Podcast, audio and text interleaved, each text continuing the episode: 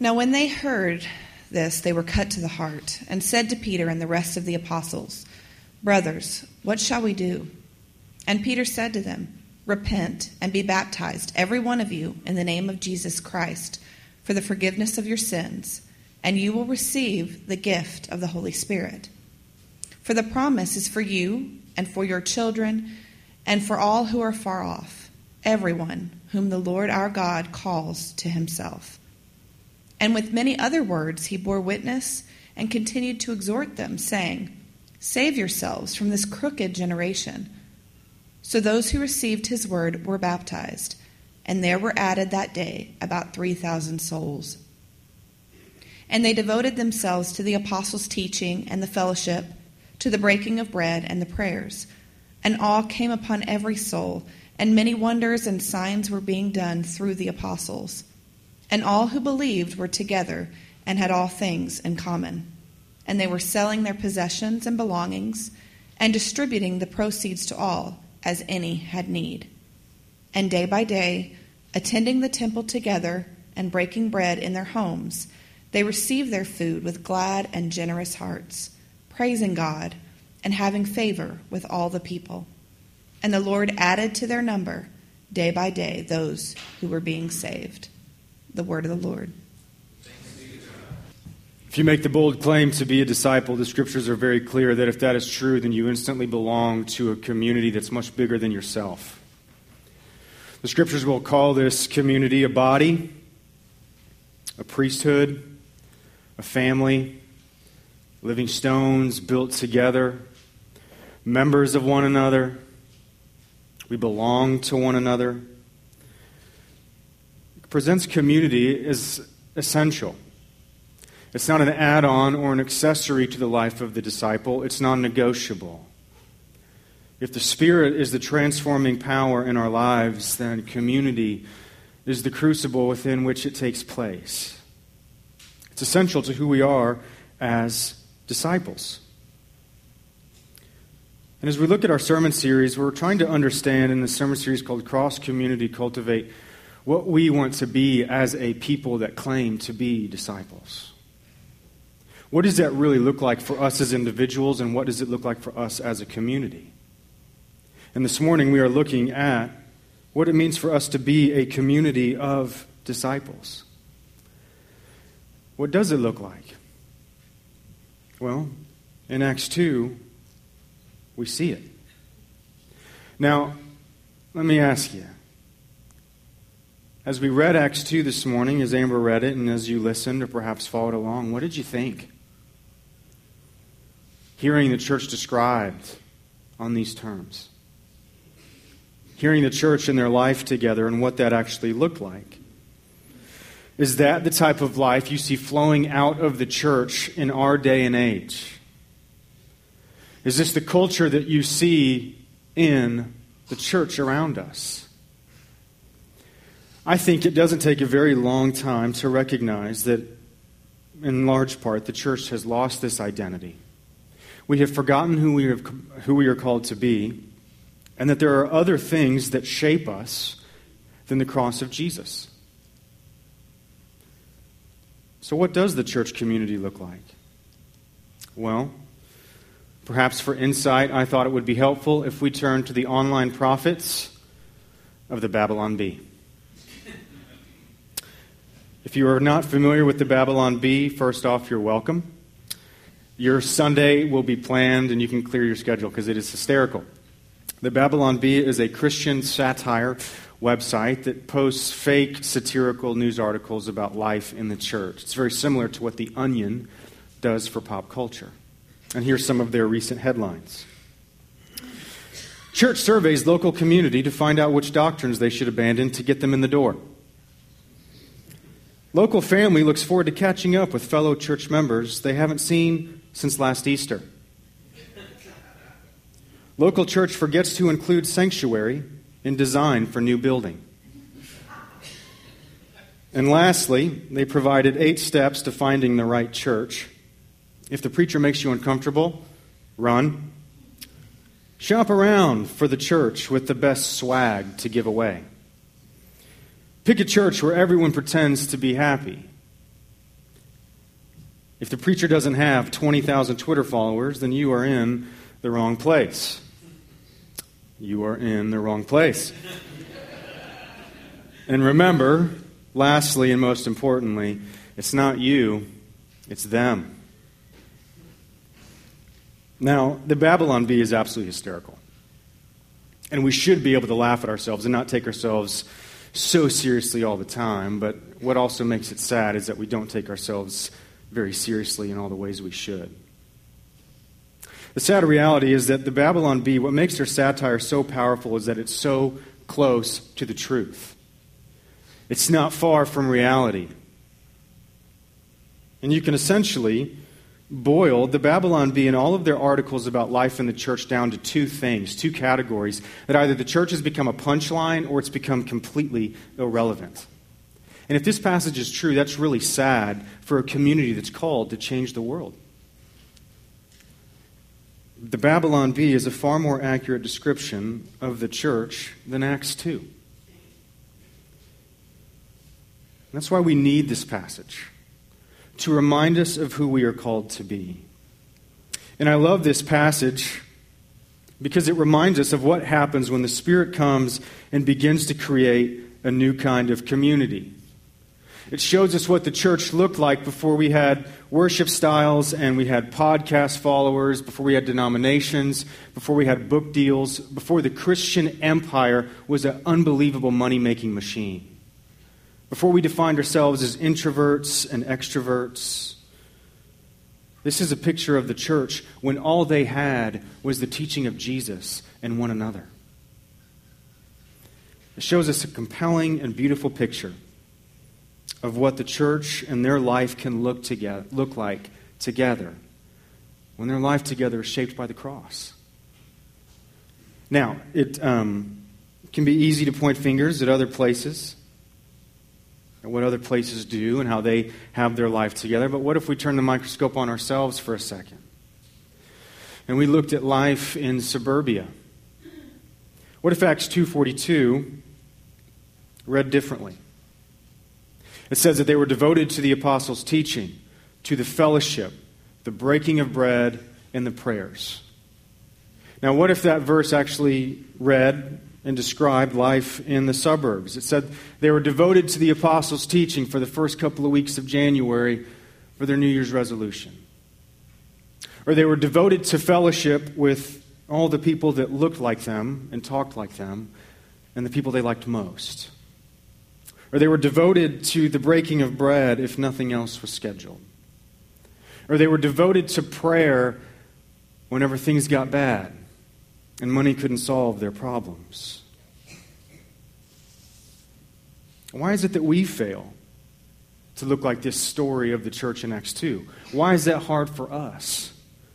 When we lay our lives over what this calls us to be, why is it difficult? Why is this passage, why is this type of life together scary to us? Why does this passage make us feel threatened in the lifestyle that we choose for ourselves?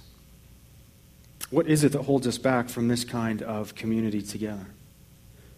Well, if we look at Peter's warning in verse 40, he helps us understand. Here you have Pentecost, the very birth of the church. Peter preaches the very first sermon of the church in history. He tells the story of the cross. People receive it. And he ends the whole sermon with an exhortation, an encouragement, and a warning. And he says in verse 40 Save yourself from this crooked generation. And when he says crooked generation, he's actually referring back to Deuteronomy 32 and Psalm 78. And those passages talk about the first generation out of Egypt. They were a crooked and corrupt generation. Why is that? Well, here they saw God magnificently display his power and save them out of slavery, out of the house of Pharaoh, and call them out through the Red Sea to become a new kind of people. But they were a crooked generation because they constantly showed their unbelief, they constantly showed their unwillingness and their resistance and their reluctance to become the people that God wanted them to be, and instead they wanted to be like the Egyptians. They wanted to be the way the world looked. They wanted to be just like the Egyptians and worship the gods they worshiped. They wanted the riches and comforts of Egypt. They wanted to return and live with the Egyptians. They wanted to be Egyptian. They didn't want to be the people that God had called them to be. And this is Peter's warning to this new generation of believers. He's saying if you want to claim this story of the cross, you have to, call, you have to be called out of this world. You have to save yourself from this generation and live by a new set of values shaped by the cross and not the culture. You have to distinguish yourself, your life together, your community. It's now fundamentally defined by a new story, other than the story that the world tells. And what's true of them is true of us.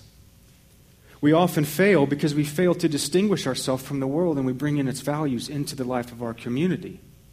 But Peter would say the same thing to us to say, if we want to claim the story of the cross for ourselves, you have to save yourself from this crooked generation. You have to save yourself from all of its values because you live in a community of fear, you live in a community of lust, you live in a community of greed, you live in a community of power, you live in a community of anxiety, of coping mechanisms. You live in a community that's constantly trying to keep up with the Joneses. You live in a community that's just a rat race of success. You live in a community that is trying to utterly destroy your soul, and you're called to be out and different. You're called to be a completely new kind of people. And in verses 42 to 47, we get a picture of what this community that distinguished itself from the world looked like. We get a picture of a cross shaped community rather than a community that's shaped and bringing cultural values into their life together.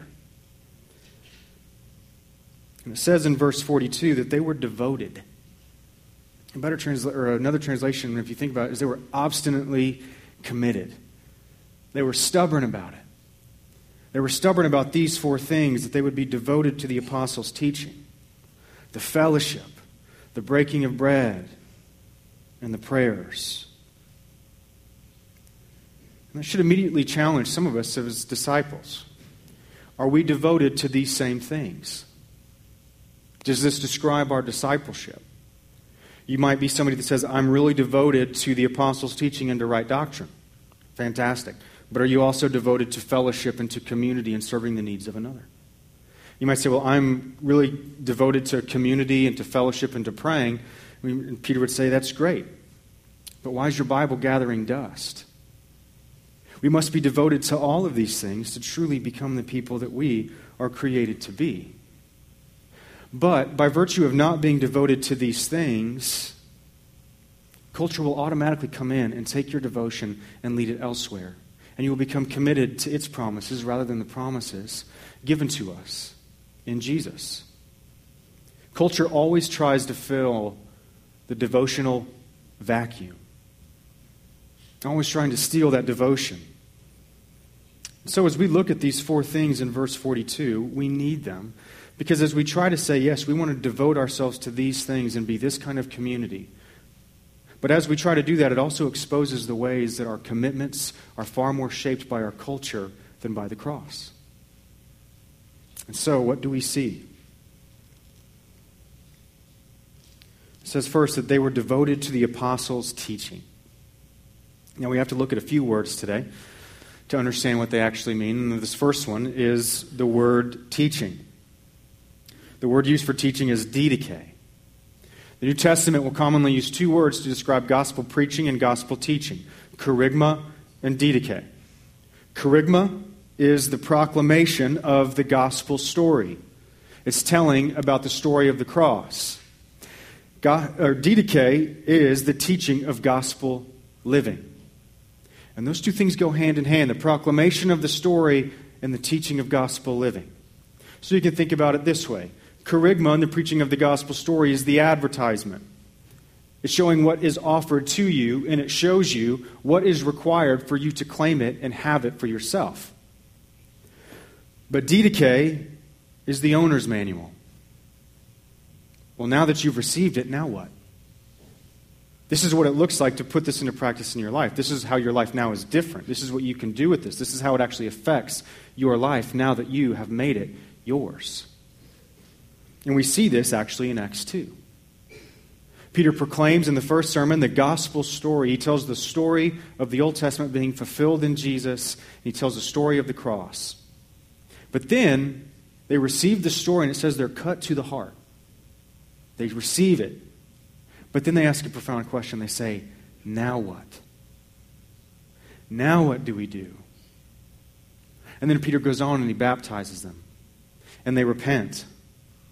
He tells them to become a new kind of community, and they begin to devote themselves to this, which is gospel living. I think we need to understand this because we can often separate those two things. We can nod our head at the gospel story and yet fail to actually seek gospel living. We can nod our heads at the proclamation of the story, but we don't actually allow it to affect our own stories. Just think about last week. Our passage was Romans 12, 1 and 2. Did you even think about that passage once after you left? We can nod our heads at the gospel teach, preaching, but are we also devoted to saying, I want my life to be shaped by this? What now? Now what? And I think if we go even further, we have to ask the question well, what are the apostles actually teaching? Well, at this time, you know, they didn't have bookstores to go to to pick up the latest book. They didn't have a wealth of resources at the church library. All they had was the story and life and testimony and witness of Jesus. They had his life and his ministry as a pattern, and that's what they taught.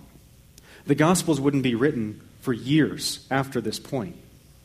All they had was the teaching and ministry of Jesus, and it became their pattern for the Didache. So, what they taught is to say if you want to claim this story, the way you're called to live is to shape your life based on Jesus' life. Your ministry becomes the same as Jesus' ministry. I think for us in our culture, we have to recognize that we are so prone to novelty. We're always wanting something new. And I think it expresses itself by all the time we always run to a new book. A new book comes out that we want to understand more of, and so we go to a book and we try and read it. And don't get me wrong, books are great. We should have them, and I'm happy that you read them. But the problem is we often we have so many voices in our culture, Christianity included, on every topic. And we can immediately run to a book and try and find something new, and we often substitute the words of the teacher for a teacher. And we forget to put the very words and ministry and life and pattern of Jesus in to practice. Which effectively boils down to this. Quite frankly, you will learn a lot more about prayer by praying than by reading a book about prayer. You will learn far more about loving your neighbor by going out and serving them and loving them than by reading a book about loving and serving your neighbor. Are we a community that's devoted to gospel living? Are we a community that's devoted to putting the very teaching of Jesus into practice in our life together. If we're not, then the other three things that follow in this list in Acts 42, we won't be able to do them. Because it requires that we actually put the life and ministry of Jesus into practice. The second thing that they were devoted to is the fellowship. Now, word for fellowship, you might have heard before, is koinonia. And that word effectively means a deep commonness with one another. Not the commonness of, well, we're at the same stage in life, or that I like this person, we have the same hobbies and, you know, in common. It's a much deeper commonness. And this word koinonia would often and most often be used to describe the relationship of marriage. The dynamic that takes place between a husband and a wife. A deep sharing that extended into every aspect of life, not just a few aspects of life. There's this relating to one another that actually is different now because what happens to you affects me and what happens to me affects you. Your needs become my needs. That we are to one another. That is our focus, is that my focus begins to be upon sharing life with you in a way that's much deeper than a little bit of time and a little bit of conversation. I seek to meet your needs. And we have a deep commonness with one another. And you see the apostles teaching all the time in the New Testament about putting this into practice based on Jesus' teaching. It says, outdo one another in showing honor. Consider others more important than yourselves. Contribute to the needs of the saints and show hospitality. Develop the mantra in your life together, church, that I exist for you. I am for you.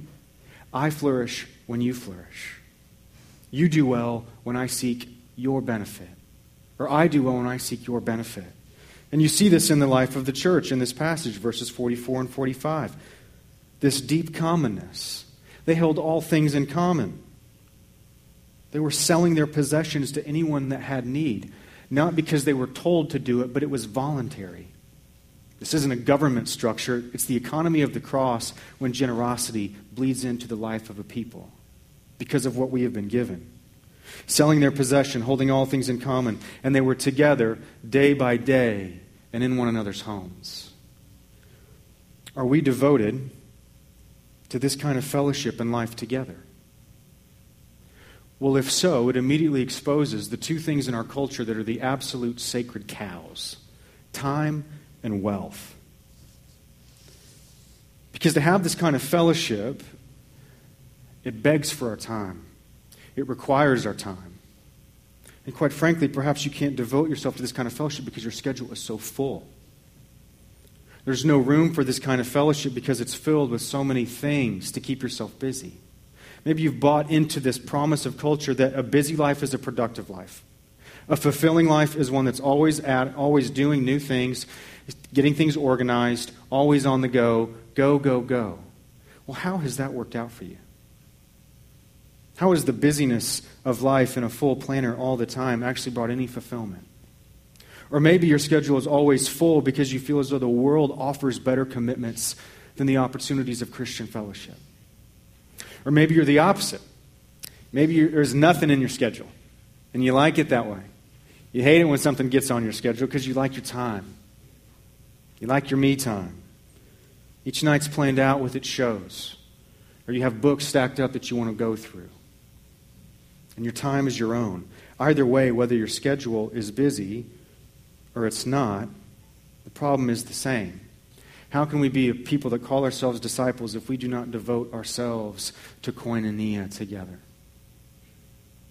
If we do not devote the time, how do I know what your needs are if I never am around you? How do I know what you need? How do I know how to serve you if you never cross my path? There's over 50 statements of just the phrase one another in the New Testament. How could we even begin to be faithful to the, that calling and the teaching of Jesus if we don't devote the time? But this type of community also confronts our wealth. It begs for it, it requires it. You know, I saw two studies recently. One, it asked the question, what is the one thing you want most for yourself within reason? You know, not a genie in a bottle kind of thing, but what is something that you want for yourself if you could have it? Everybody said financial security. That was the one thing that everybody wanted was financial security. Now, you contrast that with another study done by Harvard. They did over the last 75 years, they did a study on what it is that actually creates a fulfilling life. And the only indicator of somebody at the end of their life, on their deathbed, having a fulfilling life was the depth of their relationships. It was the meaningfulness and depth and quality of their relationships together. Yet, as the church, we do not buy that story.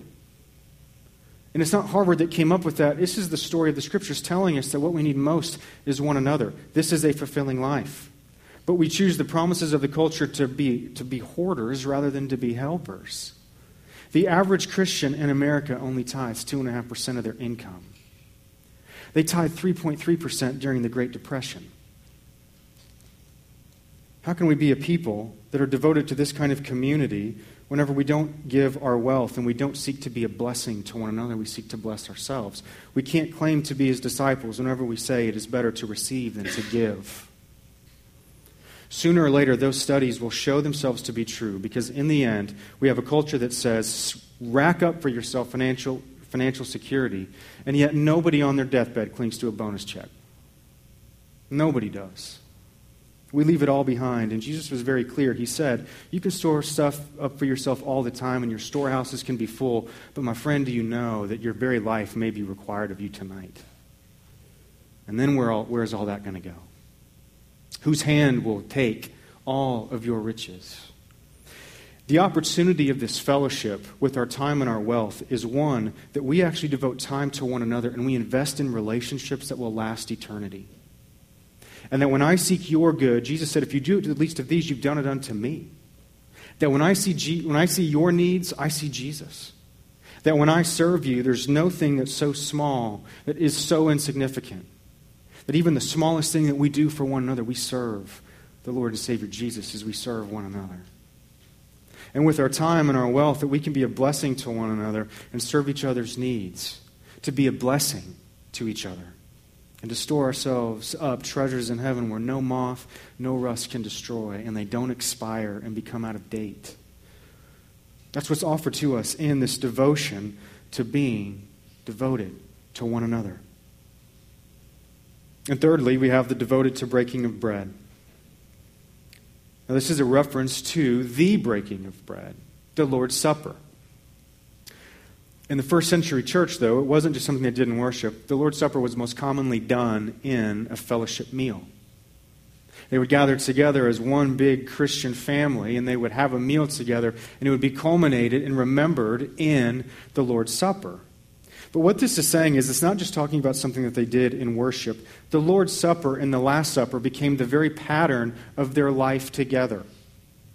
That what happened at the Last Supper became the quality and depth of their relationship one with another. If you look closely, you can hear this all the time in the New Testament. They will say, Rejoice with those who rejoice, weep with those who weep, mourn with those who mourn. Confess your sins to one another so that you might be healed. Love one another the way Christ has loved us. Where did they get that? Well, if you remember, as they sit down, and the apostles told them the story at these meals where they would have the Lord's Supper and these love feasts, they would tell the story of the Last Supper. And they would say, Remember, the body and blood of Christ offered to you. This is our pattern. Why? Because of what happened at the Last Supper. Now, they weren't saying, This is my body and the blood of my covenant offered for you. They would receive Jesus' sacrifice, but they would also be reminded of what the example Jesus left for us. Yeah, we don't offer our body and blood, but he did leave us an example of what that means for us is that Jesus grabbed a towel, he grabbed water, and he kneeled before them and he washed their feet. He washed the most filthy, disgusting parts of them. Peter said, No, not me. And Jesus said, This is the only way you can possibly have any share with me, is let me wash your feet. And this becomes our very pattern for how we relate one to another that to take the body and the blood, we remember what that means for us. That just as Jesus sacrificed himself for us, we also stoop to sacrifice ourselves for one another, which means that we are a community that step into the broken, most filthy, disgusting parts of one another's lives. I seek to come in and be used to wash and renew and to seek healing for you. I want to come in and be an encouragement and to help you. I don't just want simple conversation. I want to know how you're doing. I want to move into those places that you try to hide. That we seek to become and stoop before one another and serve each other. But why do we fail at this? Why do we fail at being this type of community? Well, this type of community is very hard for a culture that is so protective of image. We don't want to show our feet. We buy into the cultural promise that the best thing for you is to never show any chink in the armor, and it's better to hide your feet. You don't ever want to expose the places you're weak or sad or struggling. You don't want to ever expose your sin and your shame and your guilt. And the best thing to do is to pretend as though everything is just fine. Put on a happy face. Never show your feet. And culture tells us that if you do that, you're just simply going to be rejected. It tells us it's better to pretend as though we have everything together. And could we, on, could we just be honest and say, you don't? And you're not supposed to. And yet we pretend like we do. And it's hard for this type of community because we feel as though if we're going to be honest and open about our struggles, we're going to be rejected. That's what culture tells us. But the cross tells us a different story. That whenever you expose those parts of yourself and you say, This is who I am and all of my brokenness, that's when you get the most out of community. That's when you feel the most loved. And that's actually when you feel like you belong. Why? How can you ever know if you really belong if, so, if someone really doesn't know you? We hide those parts out of fear of rejection, and yet we can be a place, and we're called to be a place we can say, I am struggling, I am broken, and I can't figure out how to get through this. I don't know what I'm doing. And we say, Excellent. Thank you for sharing that. Come in and sit down and let us wash you. Let us seek how we can be an encouragement to you. Don't hide that part. You are still not rejected. There's nothing you can confess that's going to disqualify you from this type of community. It's by exposing who we really are that actually we receive this type of community. And it's very hard to be this type of to be devoted to this type of community in a culture simply one of image but also of triviality and distraction. It is so easy just to have all of our conversations be about work, weather, sports, and the new Netflix shows. And it challenges us to move towards one another in a way that, yes, we can have those conversations, but to honestly say, how are you really doing? You seem like you could just have somebody to listen to what's going on. Seems like something's going on. I don't know what it is, but I'd love to hear about it. This type of community begs us to be one where Christ becomes the cornerstone of our conversation. We move towards one another with a bowl of water and a towel, and we seek to serve one another. And lastly, and more briefly, is that we are a community devoted to prayer. I think we need to be a community devoted to prayer because we live in a culture that is so pessimistic and so negative all the time. And we bring that negativity and that pessimism into the church. You know, I hear all the time people say, I just don't feel like God's going to do anything. That's just the way things are. I don't pray because I don't feel like God's going to do anything. I don't pray because I feel like God doesn't care. Or I don't pray because that's just the way things are. It's the way things have always been, and it's the way they will be. And the cross tells us a different story. It tells us something completely different that when we come together and become a people of prayer, something really powerful happens that we begin to be unified together with one mind, just like it says all throughout Acts when they prayed together. And they became a people devoted to a whole new mission, which means that no longer are we shaped by the pessimism of our culture, but we become shaped and our imaginations become reshaped by the promises of God and what He wants to do. And when we gather together and we pray for the promises of God and His glory to be revealed among us, the Lord moves. How was the church born? You had 120 people that gathered together in a room and they prayed, and the Spirit came and it changed everything. And it happened over and over and over again. And quite frankly, when we did the turbo groups and we did the community groups and we prayed together, it was so powerful. Just gathering together and listening to others pray. Short, simple prayers non eloquent. The Spirit showed up in a very powerful way. We need to be a people of prayer so that our imaginations are according to what God wants to accomplish through us. In all of these things, all of these devotions and these commitments, you see a community that it says was filled with awe and wonder. They were filled with joy and with generosity. And who doesn't want to be a part of that family? Who doesn't want to be a part of a community shaped like that? But what's actually happening here? What's actually happening in this community that's devoted to these things?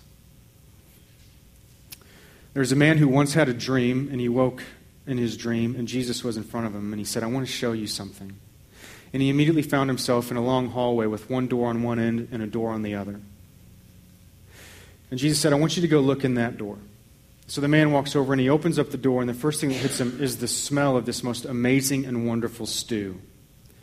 And it's set in this huge pot in the middle of this huge round table with a multitude of people sitting around this table.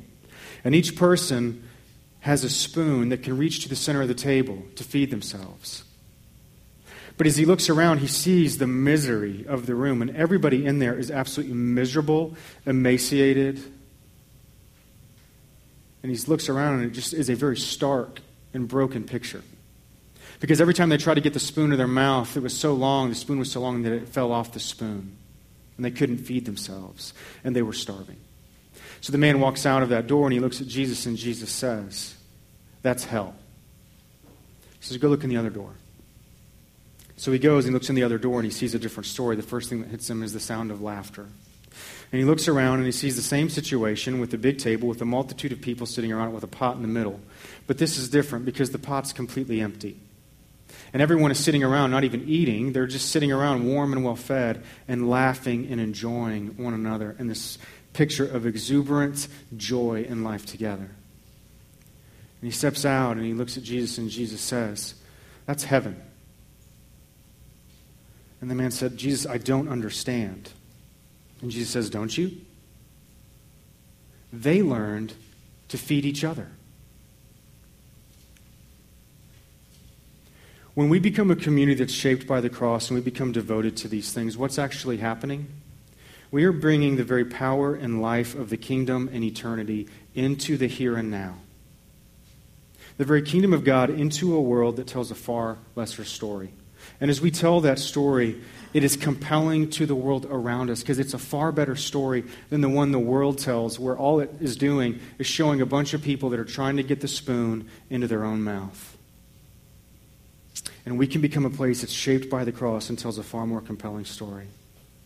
And be a people devoted to the Lord's Prayer, which says that we would be a people that would see the Lord's kingdom come and his will be done on earth, here, now, as it is in heaven. In closing, what do we want for ourselves as a community? What do we want for ourselves in our life together? Most of us we're never going to be going anywhere, and we're here and we're stuck together. We're going to be here for the next 20, 30 years together. What could we see in our place, in our time, if we choose to be a people shaped by the cross instead of our culture? We could be a community that tells the compelling story of the cross to our life together, and we could truly be a people that the world will know we are his disciples by our love for one another. But all of that comes down to what you're going to do with that spoon in your hand. Let's pray. Jesus, we thank you for your goodness to us. We recognize that we often fail to be the community you've called us to be. And we recognize that you've called us to so much more. We ask that you would help us to love one another the way that you have loved us. And as we come to this table this morning, that you would nourish us for the hard work of being a cross shaped people. We ask all these things according to your power at work within us. In Jesus' name we pray. Amen. I'd ask those who are open to serve community.